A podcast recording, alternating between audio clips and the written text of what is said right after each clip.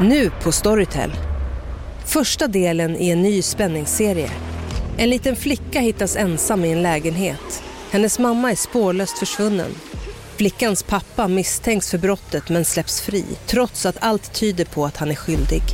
Olivia Oldenheim på åklagarkammaren vägrar acceptera det och kommer farligt nära gränsen för vad hon i lagens namn tillåts göra.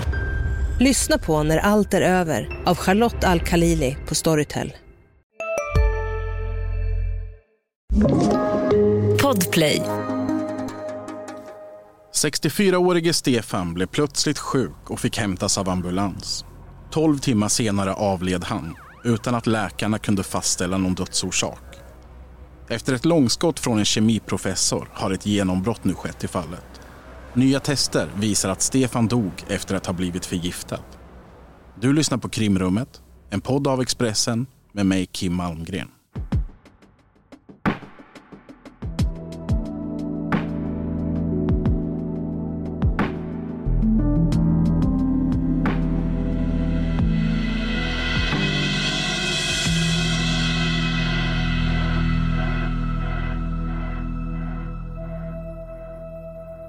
Välkommen säger jag till dig som lyssnar. Välkommen säger jag också till dig Frida Svensson. Du är reporter på Svenska Dagbladet. Idag ska vi prata om det som har kommit att kallas fallet Stefan.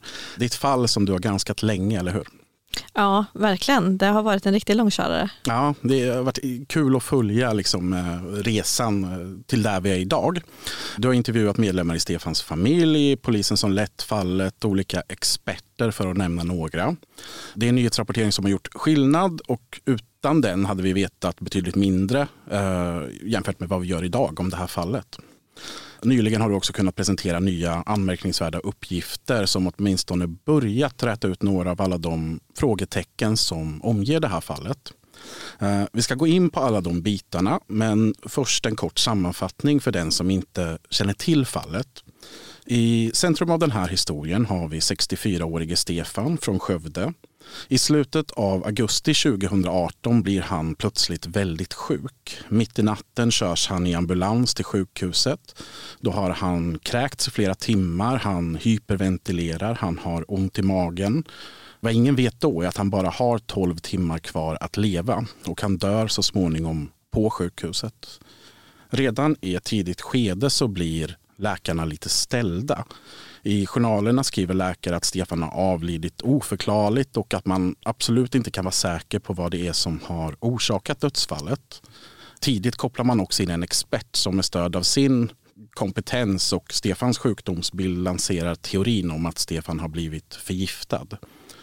För att utreda allt detta så inleder polisen en mordutredning men den läggs ganska raskt ner. Detta sker på grund av att Rättsmedicinalverket har gjort en obduktion där man har slagit fast att Stefan dog av en hjärtinfarkt. Det är en slutsats som senare ska få skarp kritik av många experter. Så som läget ser ut idag är mordutredningen återupptagen och man har bland annat hållit förhör med en person som har delgivits misstanke för brott. Det är en sammanfattning av vad vi har att göra med. Om vi tar allt från början, Frida, innan allt det här händer, vem är Stefan? Ja, Stefan är ju en ganska eh, vanlig person kan man säga. Han eh, närmar sig pensionen. Eh, han har tre vuxna barn. I sin ungdom så var han en talangfull fotbollsspelare i Skövde AIK bland annat, så han är lite känd i stan på grund av det. Beskrivs av kollegor som väldigt varm och, ödmjuk och alltid den som köper fika till, till liksom fredagsfikat på jobbet. Och är en väldigt omtyckt person. Han jobbar på sjukhuset också? Ja, precis. Han jobbar eh, med inköp där på, på eh, ekonomiavdelningen kan man säga. I din rapportering framgår en hel del om hans sista dygn i livet. Hur ser det ut? Eh, det börjar som en, eh, som en vanlig dag. Stefan har sett fram emot ett eh, barnkalas för sitt barnbarn som, som fyller år. Ehm, men det man vet är att Stefan äter lunch tillsammans med sin fru, numera änka, och hennes vuxne son som anlände till Skövde några veckor tidigare. Och efter den här lunchen så har Stefan börjat må dåligt. Men han vill ändå gärna på det här barnkalaset. Eh, så han dyker upp eh, hos eh, Lina då som är hans, en av hans döttrar och stannar bara där i några minuter egentligen. han har varit på toaletten, han kommer ut och har svettpärlor i pannan, han verkar må jättedåligt, han skyndar ut genom dörren. Eh, och eh, vinkar farväl genom rutan där. Eh, och Lina, hans dotter, då ser att han ser, han ser liksom jäktad ut och ser inte ut att må bra. Det man vet egentligen sen är att han kontaktar ambulansen, han ringer SOS Alarm och då är det mitt i natten och då är han livshotande sjuk. Då berättar han att han har kräkts i timmar och man hör i samtalet eh, att han då har svårt att andas, han får nästan ingen luft så ambulansen skyndar sig ju för att hämta upp honom. Han förs till sjukhus. Uh, inte heller där blir läget bättre. Nej precis, han åker där till Skaraborgs sjukhus och man, man ser ju då att, att det här är ju ingen magsjuka som Stefan själv har misstänkt utan det här är ju något betydligt allvarligare.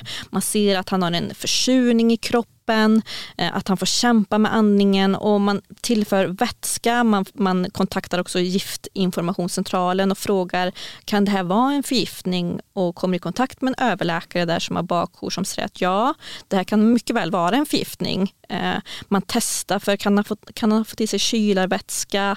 Man, man testar också, är det här en infektion? Kan det vara en sepsis som man har?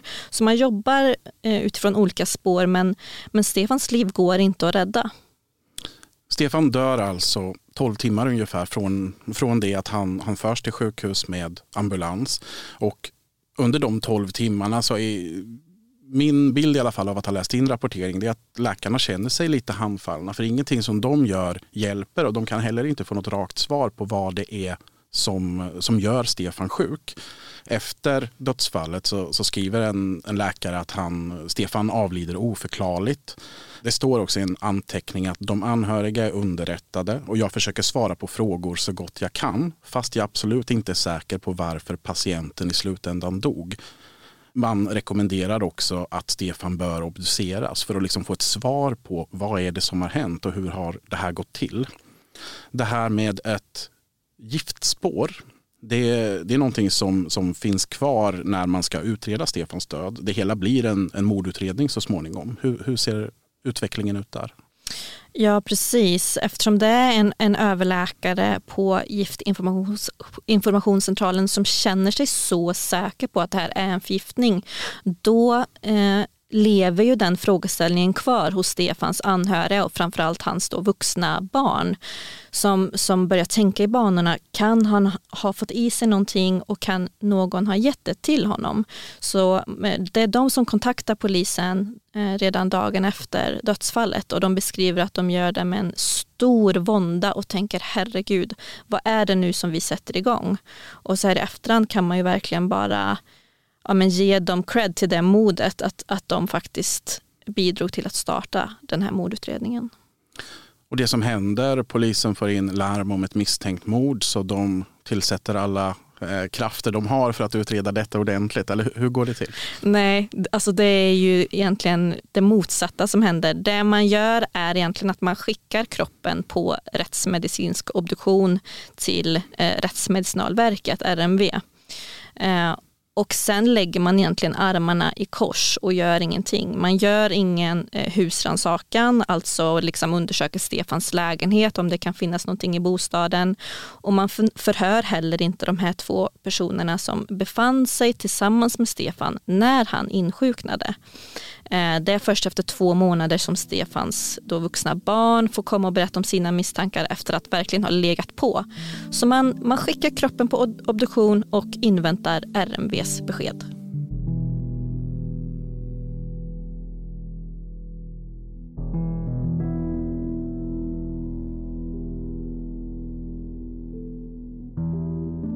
Det kommer ju så småningom när man tittar närmare på kroppen. Man kan se till exempel att Stefan har haft förhöjda nivåer av arsenik men det är liksom ingenting som, som sticker ut särskilt mycket utan på RMV så menar man att det här skulle kunna, även om det är lite förhöjt så skulle det kunna ligga inom något sorts normalvärde. Summa summarum för den här obduktionen så slår RMV fast att Stefan har dött av en hjärtinfarkt och att han inte kan ha dött av förgiftning. Det är en slutsats som så småningom kommer få kritik från experter. Den här slutsatsen som RMV drar den är väldigt viktig för den ligger till grund för att hela polisutredningen läggs ner egentligen, eller hur? Ja, eh, precis. När jag har intervjuat för undersökningsledaren eh, Lars Johansson som var ansvarig när man då först startade mordutredningen så säger han att här är vi helt i händerna på RMV. Vi vet inte ens om det är ett mord så vi vill att RMV ger oss någonting att gå på. Och när beskedet kommer då att man bedömer att Stefan dog av en hjärtinfarkt och en, hjärtinfarkt och en lunginflammation och att man misstänker inget brott, ja men då eh, lägger man ner fallet. Man, man testar även för cyanid Eh, för det är ett, ett, ett slags gift som heller inte ingår i det här standardpaketet kan man säga som RMV eh, testar för. Man, man, man testar för ungefär ja, 250 olika ja, droger och substanser och så gör, kan man göra några extra eh, liksom screeningar kan man säga. Så man testar faktiskt även för cyanid men man får ingen träff där. Så man tycker att ja, men nu har vi ju faktiskt letat ordentligt här och nu finns det inget mer att gå på i Stefans fall det, det, är inget brott helt enkelt vi lägger ner. Och det tas ju emot med stor frustration hos Stefans anhöriga. Mm. Vad, vad, känner de kring allt detta i det här skedet? Ja, men de kände ju även det som jag kände när jag kom i kontakt med det här fallet. Att hur kan det vara så att vi har poliser och rättsläkare som är helt säkra på att det här är ett naturligt sjukdomsfall och samtidigt har en rad andra tunga experter, överläkare inom toxikologi och akuta förgiftningar, eh, professorer i kemi, eh, brittiska specialistläkare eh, inom liksom rättsmedicin som gör helt andra bedömningar som inte tycker tycker att det här underlaget är tillräckligt för att utesluta en förgiftning. Så, så de anhöriga står ju fortfarande med, med de här frågetecknen och tycker att jo, men ha, man har ju inte gått till botten med det här. Det måste finnas fler utredningsåtgärder för att ta reda på varför dog Stefan? Det är här någonstans som du kommer in i bilden. I den artikelserie som så småningom publiceras i Svenska Dagbladet i december 2019 så har du radat upp experter som milt uttryckt inte delar RMVs bedömning.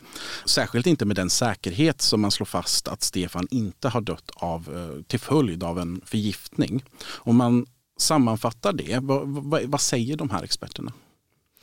Ja, de säger bland annat att det underlag som man har eh, i Stefans fall inte är tillräckligt för att kunna utesluta en förgiftning. Man har inte tagit hänsyn till att Stefan har en symptombild som är eh, ett skolboksexempel på en förgiftning orsakat av liksom halvmetaller som till exempel arsenik eh, eller något liknande ämne. Eh, och man har heller inte gått till botten med, okej okay, vi har en hjärtinfarkt här, det, det, vet vi, men vad orsakade den hjärtinfarkten? Och då menade ju bland annat då de experter eh, som jag kon, kon, eh, har kontaktat att eh, det mycket väl är en förgiftning som har orsakat den här hjärtinfarkten. Att, eh, i, har du en liksom svår förgiftning då drabbas dina organ och de fallerar ett efter ett. Sen i vilken ordning det sker i, det kan ju variera. Men att en hjärtinfarkt är en del av, av eh, en möjlig förgiftning, så kan det mycket väl vara, menar ju de här experterna de här publiceringarna som görs i det första skedet, det är uppseendeväckande information. Eh, du radar upp experter som på ett eller annat sätt eller på olika sätt motsäger det som, som RMV har kommit fram till. RMV känner sig så småningom nödgade att svara på sin sajt på den, med anledning av den här publiceringen. Då skriver man sammanfattningsvis har vi vid den rättsmedicinska obduktionen tydligt sett att mannen avlidit av en hjärtinfarkt som inte varit orsakad av förgiftning. Om polisen önskar genomför vi gärna vidare analyser av möjliga nivåer av arsenik hos den avlidne.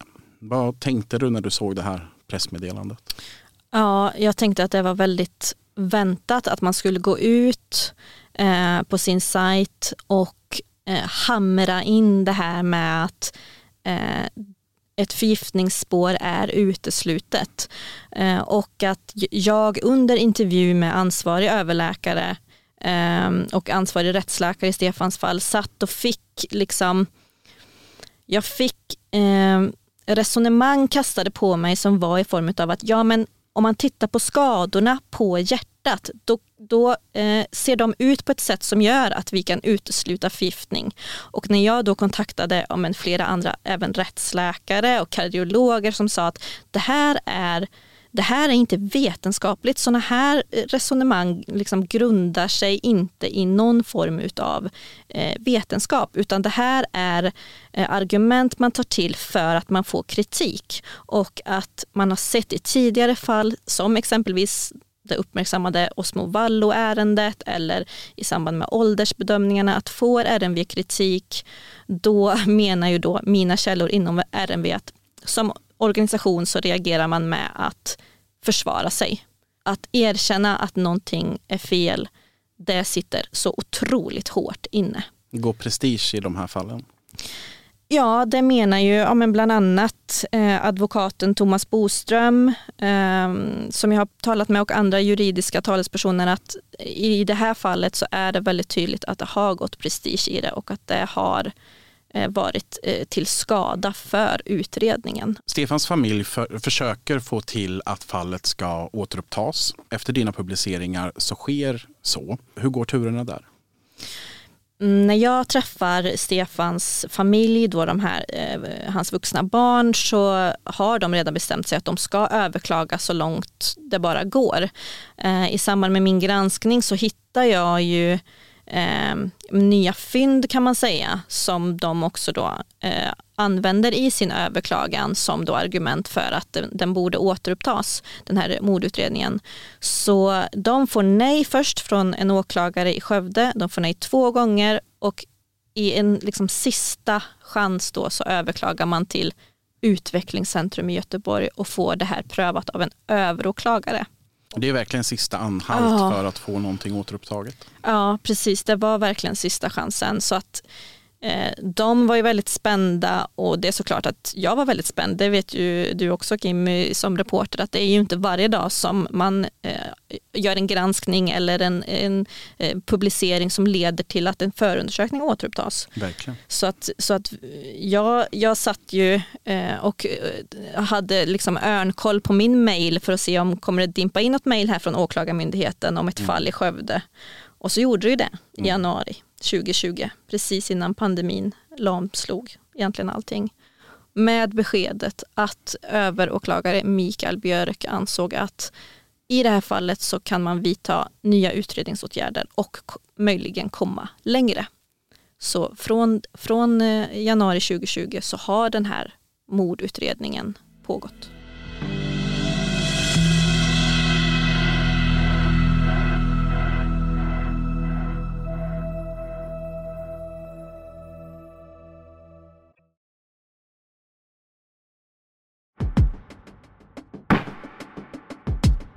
Jag tänker att vi, vi har berört det lite, men att vi kan gå in på det lite mer. I hela den här historien så finns det en kvinna som är intressant. Det är Stefans dåvarande fru. Hon har ätit lunch med Stefan dagen innan han avled. Det är alltså tidpunkten som han själv pekar ut som tidpunkten då han börjar känna sig dålig kort därefter. Eh, vi ska understryka att den här kvinnan inte är dömd för något brott i samband med Stefans död. Men om man sammanfattar lite, vem är den här kvinnan? Ja, när jag gjorde den här granskningen så eh, tittade jag ju självklart på okay, vilka personer eh, finns runt Stefan som kan vara intressanta. Och eh, då är ju självklart eh, tidpunkten när han insjuknar väldigt Hej, Ulf Kristersson här. På många sätt är det en mörk tid vi lever i. Men nu tar vi ett stort steg för att göra Sverige till en tryggare och säkrare plats. Sverige är nu medlem i Nato. En för alla, alla för en. Har du också valt att bli egen?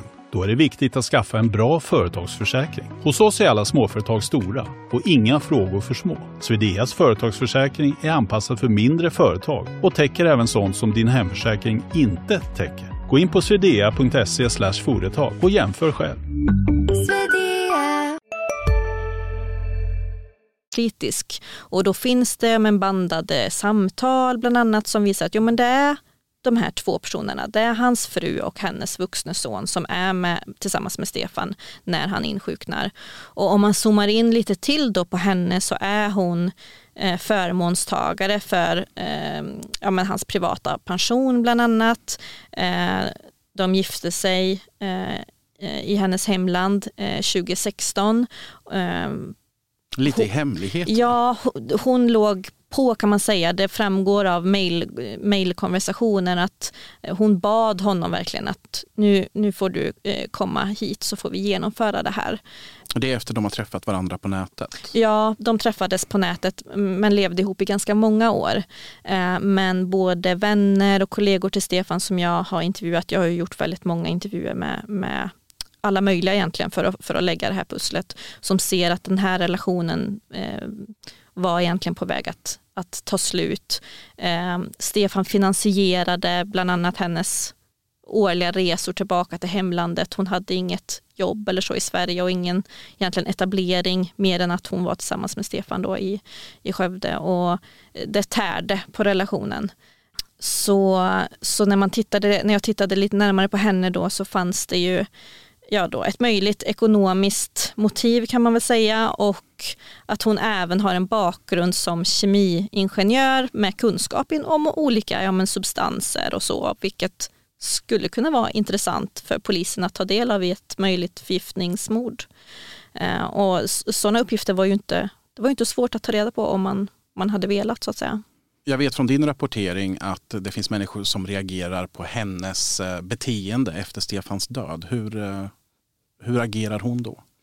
Eh, ja, men bland annat så intervjuade jag personal på begravningsbyrån som ansvarade för Stefans begravning och, och dödsbo och sådär. Och då, eh, då säger man eh, i intervju att, att eh, hennes beteende Eh, stack ut vid den här tidpunkten. Hon var väldigt angelägen om att Stefan skulle kremeras, att det skulle ske snabbt eh, och väldigt angelägen om att eh, få beslut om när olika tillgångar kan börja börjas betalas ut och så. Och att man pratar om pengar och kremering och så i samband med en begravning, det är ju inte egentligen så konstigt. Men här säger då begravnings Eh, byråpersonalen att det här stack ändå ut. Man fick en obehagskänsla. Och även på, redan på sjukhuset så ska eh, kvinnan ha börjat prata om eh, kremering. Det här är ju den typen av ja, men indicier och vittnesmål som eh, polisen hade alla möjligheter att hämta in vid den här tidpunkten. Men det var ju då som man egentligen satt och inväntade Rättsmedicinalverkets eh, eh, obduktion. Hon blir inte ens förhörd i det här skedet? Hon blir eh, aldrig kallad och aldrig eh, hörd varken som ja, men, vittne eller misstänkt och så småningom då efter Stefans begravning så reser hon och hennes vuxne son tillbaka till hemlandet och återvänder aldrig till Skövde igen. Efter dina publiceringar, fallet kommer på nytt upp på agendan. Polisen återupptar mordutredningen. Sen blir det tyst länge. Ja, precis. Eh, en pandemi eh, rasar. Eh, jag går på föräldraledighet så jag jobbar inte på ungefär ett år men släpper ju aldrig det här fallet ur tanken egentligen utan har fortfarande kontakt med Stefans anhöriga för att se om det rör på sig. Och Eh, ja, men, eh, jag som är ganska kanske pessimistiskt lagd väntar ju nästan bara på ett, ett nedläggningsbeslut. Jag, jag visste i och med pressmeddelandet från Åklagarmyndigheten att man skulle be RMV om nya svar, att, att man hade bett dem om, om någonting, väldigt oklart vad, men, men mer än så visste, visste vi inte egentligen. Eh, så sen är det av en ren slump faktiskt som, som jag får reda på det här genombrottet skulle man väl kunna säga att det är. Det får man verkligen säga att det är. Det är nu är det, vad är det, tre och ett halvt år sedan Stefan dog ungefär. Vad är det som har hänt nu? Det som hände var att eh, jag hade kontakt med en av mina källor som jag litar mycket på i ett helt annat eh, ärende och lite på chans så börjar jag fråga om Stefans fall och får då informationen om att Eh, när man återupptog mordutredningen så bad man RMV att göra nya tester på Stefans sparade blodprov. Under en obduktion så tar man ju även blod från, från kroppen. Blod och, som egentligen ska kasseras efter ett år. Ja, precis. Det här är en sån detalj som man nästan får lite rysningar av i, i det här fallet. att Det är Stefans anhöriga som får reda på att blodprov kastas ungefär efter ett år enligt RMVs rutin. Och på dagen, ett år efter Stefans obduktion, så hör barnen av sig till RMV och ber dem att spara det här blodprovet med rädslan att det kanske redan har kasserats. För de tänker ju då överklaga och meddelar eh, RMV detta och får till svar att blodet finns kvar och att man tänker spara det. Men eh, hade man inte gjort det och det inte hade funnits något blodprov, ja men då, då hade vi ju aldrig nått så här långt då som vi är idag. Så, så det här sparade blodprovet fanns kvar. Man bad RMV att testa det på nytt. Och då var det så att en av experterna från min granskning, kemiprofessorn Olle Mattsson, han hade klurat på, okej okay, om det inte är arsenik, vad kan det då vara? Och Stefans symptom, de här häftiga kräkningarna bland annat, ledde tankarna till ett gift som är arsenikens okända kusin kan man säga, som heter antimon. Eh, det är också en halvmetall, har använts som ett gift för att mörda eller göra folk sjuka genom historien. En, eh, så han liksom letade i sina gamla deckarkunskaper egentligen och föreslog det här giftet då antimon. testa antimon i blod föreslog Olle Mattsson. Och det gjorde man? Ja, och det gjorde man. Eh, han beskriver det själv som ett eh, extremt liksom, långskott. För det är så ovanligt. Vi har inga bekräftade antimonförgiftningsfall i Sverige. Det skulle göra Stefans fall helt unik, unikt. Eh, men här får man ju träff. Mm. Vad, vad, visar testerna? Eh, testerna visar eh, att Stefans blod innehåller en eh, hög halt av antimon. Eh, och antimon är inte någonting som man exponeras för naturligt i Sverige. Det är inte någonting som man kan få i sig via liksom maten eller, eller vatten, grundvatten eller så. Eh, och jag vet inte hur Rättsmedicinalverket har bedömt den här halten utan jag vände mig då till andra experter, ehm, överläkare på Giftinformationscentralen. Jag tog in nya personer som inte medverkade i granskningen innan så att de inte skulle ha en för, liksom, förutfattad bild. Och de vände sig då i sin tur till ja, men vetenskapliga studier, de grottade ner sig liksom rejält i antimonförgiftningar och i de få fall som finns. Och de menar ju då att det står klart att den här halten är så hög att det måste ha varit den som orsakade Stefans död och den stämmer till punkt och pricka eh, med eh, symptombilden för en antimonförgiftning. Man kan med andra ord enligt de här experterna då slå fast att Stefan dog till följd av att ha blivit förgiftad av antimon. Ja, det är exakt det som eh, flera svenska experter eh, hävdar.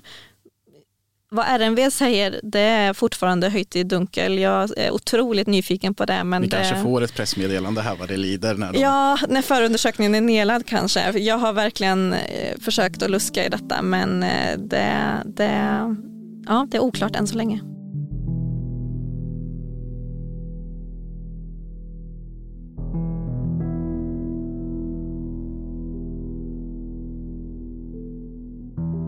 Vad innebär det här för fallet? Ja, nu när, när eh, jag, jag, eller vi då fick reda på det här så förstår man ju varför utredningen fortfarande pågår efter så lång tid. Eh, och det kom ju fram då att när man hade det här nya analyssvaret så har det också lett till förhör med eh, änkan, eh, då Stefans eh, fru där. Och man har lyckats förhöra henne i alla fall på, ja, på något sätt i hennes hemland. Eh, och det ska ha varit som misstänkt. Vad de förhören har lett till eh, sen, det, det vet man inte men utredningsåtgärderna fortsätter. Ehm, så att eh, det sista ordet är absolut inte sagt än i fallet Stefan. Vi får se vad som visar sig framöver här. När jag läser din rapportering så får jag en känsla av att myndighetsmässigt så vet inte den ena handen vad den andra gör riktigt om man tittar på polisen, om man tittar på RMV och informationen som, som flödar däremellan. När Stefan undersöks på RMV så har inte de fått någon information om vad de ska leta efter riktigt. De, de känner inte till de här möjliga misstankarna då om att Stefan ska ha blivit förgiftad. Samtidigt så använder polisen RMVs yttrande för att helt lägga ner förundersökningen.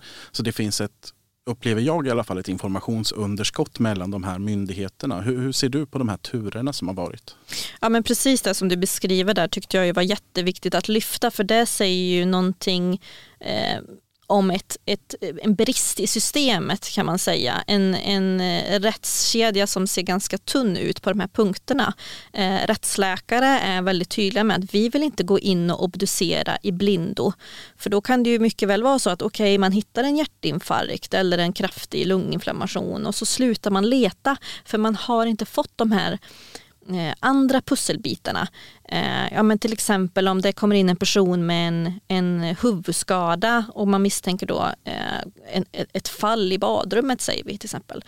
Ja, men får man sen vittnesmål från den här bostaden att folk har hört bråk och sådär i samband med den här händelsen, ja men då kan det helt plötsligt vara möjligen ett, ett mordfall istället. Så att man är ju väldigt beroende av ett bra relevant underlag för att göra träffsäkra obduktioner. Och precis som du säger här, att här finns det ett informationsunderskott. Polisen skickar en kropp, de vill ha klara besked och eh, rättsläkarna eh, har inte mycket att gå på helt enkelt.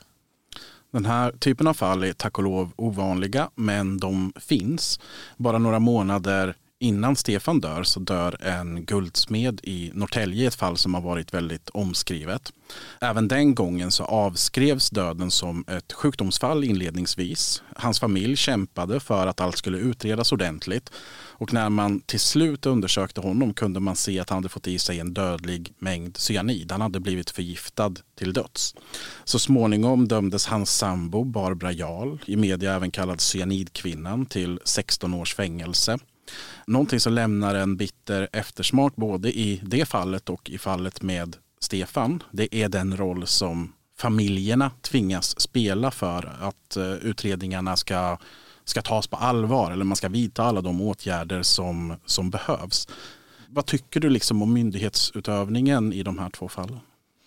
Ja men det, det, är ju, eh, det ska ju inte vara så att, att anhöriga som har förlorat en närstående ska bli detektiver. Eh, de ska få vara i sorg. Det är, det är en fruktansvärd tragedi alltid när en person dör hastigt och att inte få vara i det och att istället behöva föra en kamp mot myndigheterna och känna att man inte blir lyssnad på i ett land som Sverige eh, där många har en väldigt stark tilltro till myndigheterna. I Stefans fall då när, när de anhöriga anmäler det här som ett eh, misstänkt brott och man eh, startar en förundersökning, då tror man ju att nu, nu, nu kan vi liksom sätta oss lite här i baksätet och låta den här utredningen ha sin gång för att de kommer vända på varje sten. Eh, och så om man går till sig själv, ja men den uppfattningen kanske man faktiskt har och så möts man av någonting helt annat. Det skadar ju, det skadar ju tilltron till myndigheter eh, på ett sätt som nog egentligen aldrig kan repareras. För en, en sak som, som Stefans dotter Kajsa sa som har fastnat hos mig var ju det här med att hade man utrett det här korrekt så som man ska från första början så hade ju svaret funnits där hela tiden i form av antimonet i blodet. Mm, det är ett blodprov som tas eh, redan i samband med att han dör va? Ja, eh, under obduktionen. Eh, så det, det är ju ett svar som man skulle kunna haft inom de första veckorna. Sen är ju antimon då så extremt extremt ovanligt. Men om man leker med tanken och tänker att ja, men om rättsläkarna hade fått ett underlag av polisen att okej, okay, personerna som befann sig med Stefan under den här kritiska tiden, de har kopplingar till Sydamerika. Vad för slags förgiftningar har varit eh, förekommande i den här delen av världen, ja då är det inte helt omöjligt att man hade kunnat koppla det till antimon för att de dokumenterade fall av antimonförgiftningar, de är kopplade till den här delen av världen.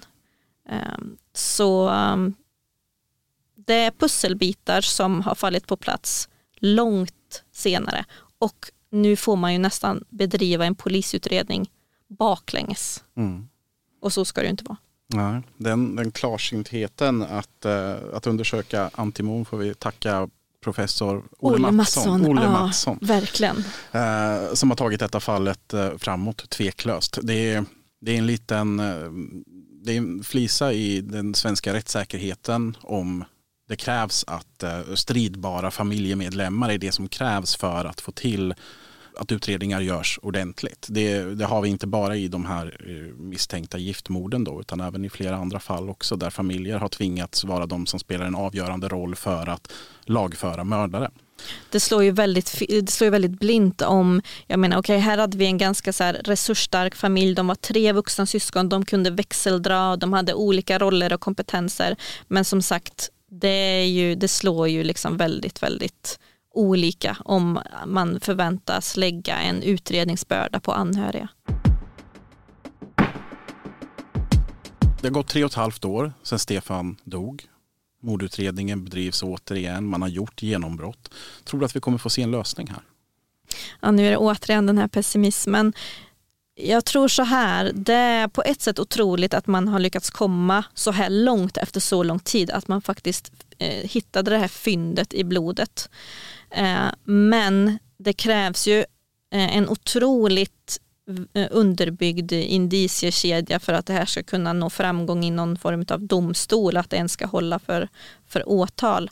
Hade man gjort en husrannsakan och hittat någonting där som hade varit suspekt som man nu hade kunnat pussla ihop med det här nya fyndet, ja men då kanske. Men nu vet vi ju att det gjordes ju inga sådana utredningsåtgärder. Mm. Eh, så det är ju en oerhört komplicerad uppgift för den här nya åklagaren att ta det här i mål. Mm. Men eh, de anhöriga förväntar sig att man gör allt man kan och att man försöker då vända på alla stenar. Men eh, det återstår att se. Förmodligen hade det varit mycket lättare för åklagaren att leda den här förundersökningen från början snarare än att hoppa in efter, efter flera år när mycket av det möjliga bevismaterialet som man kanske kunde hitta har försvunnit. Eh, minnesbilder har eh, försvagats och så vidare med, ja, med tiden. Och att misstänkta befinner sig utomlands, det, det vet vi ju sedan innan. Det är en försvårande omständighet om något. Verkligen. Vi fortsätter hålla ögonen på det här fallet. Jag gissar att du fortsätter hålla extra ögon på det och uppdaterar oss när eh, någonting så småningom händer. Vi i krimrummet stannar där för idag. Jag tackar dig Frida Svensson för att du ville vara gäst. Tack så hemskt mycket. Nästa vecka kan du lyssna på ett nytt avsnitt av krimrummet. Häng med då.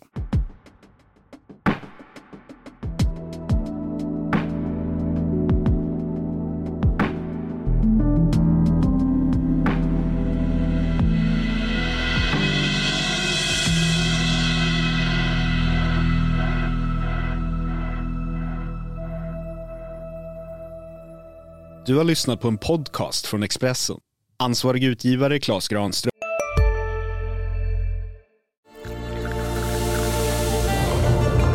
Välkommen till Maccafé på utvalda McDonalds restauranger med Baristakaffe till rimligt pris. Vad sägs om en latte eller cappuccino för bara 35 kronor? Alltid gjorda av våra utbildade baristor. Hej, Synoptik här. Hos oss får du hjälp med att ta hand om din ögonhälsa. Med vår synundersökning kan vi upptäcka både synförändringar och tecken på vanliga ögonsjukdomar. Boka tid på synoptik.se.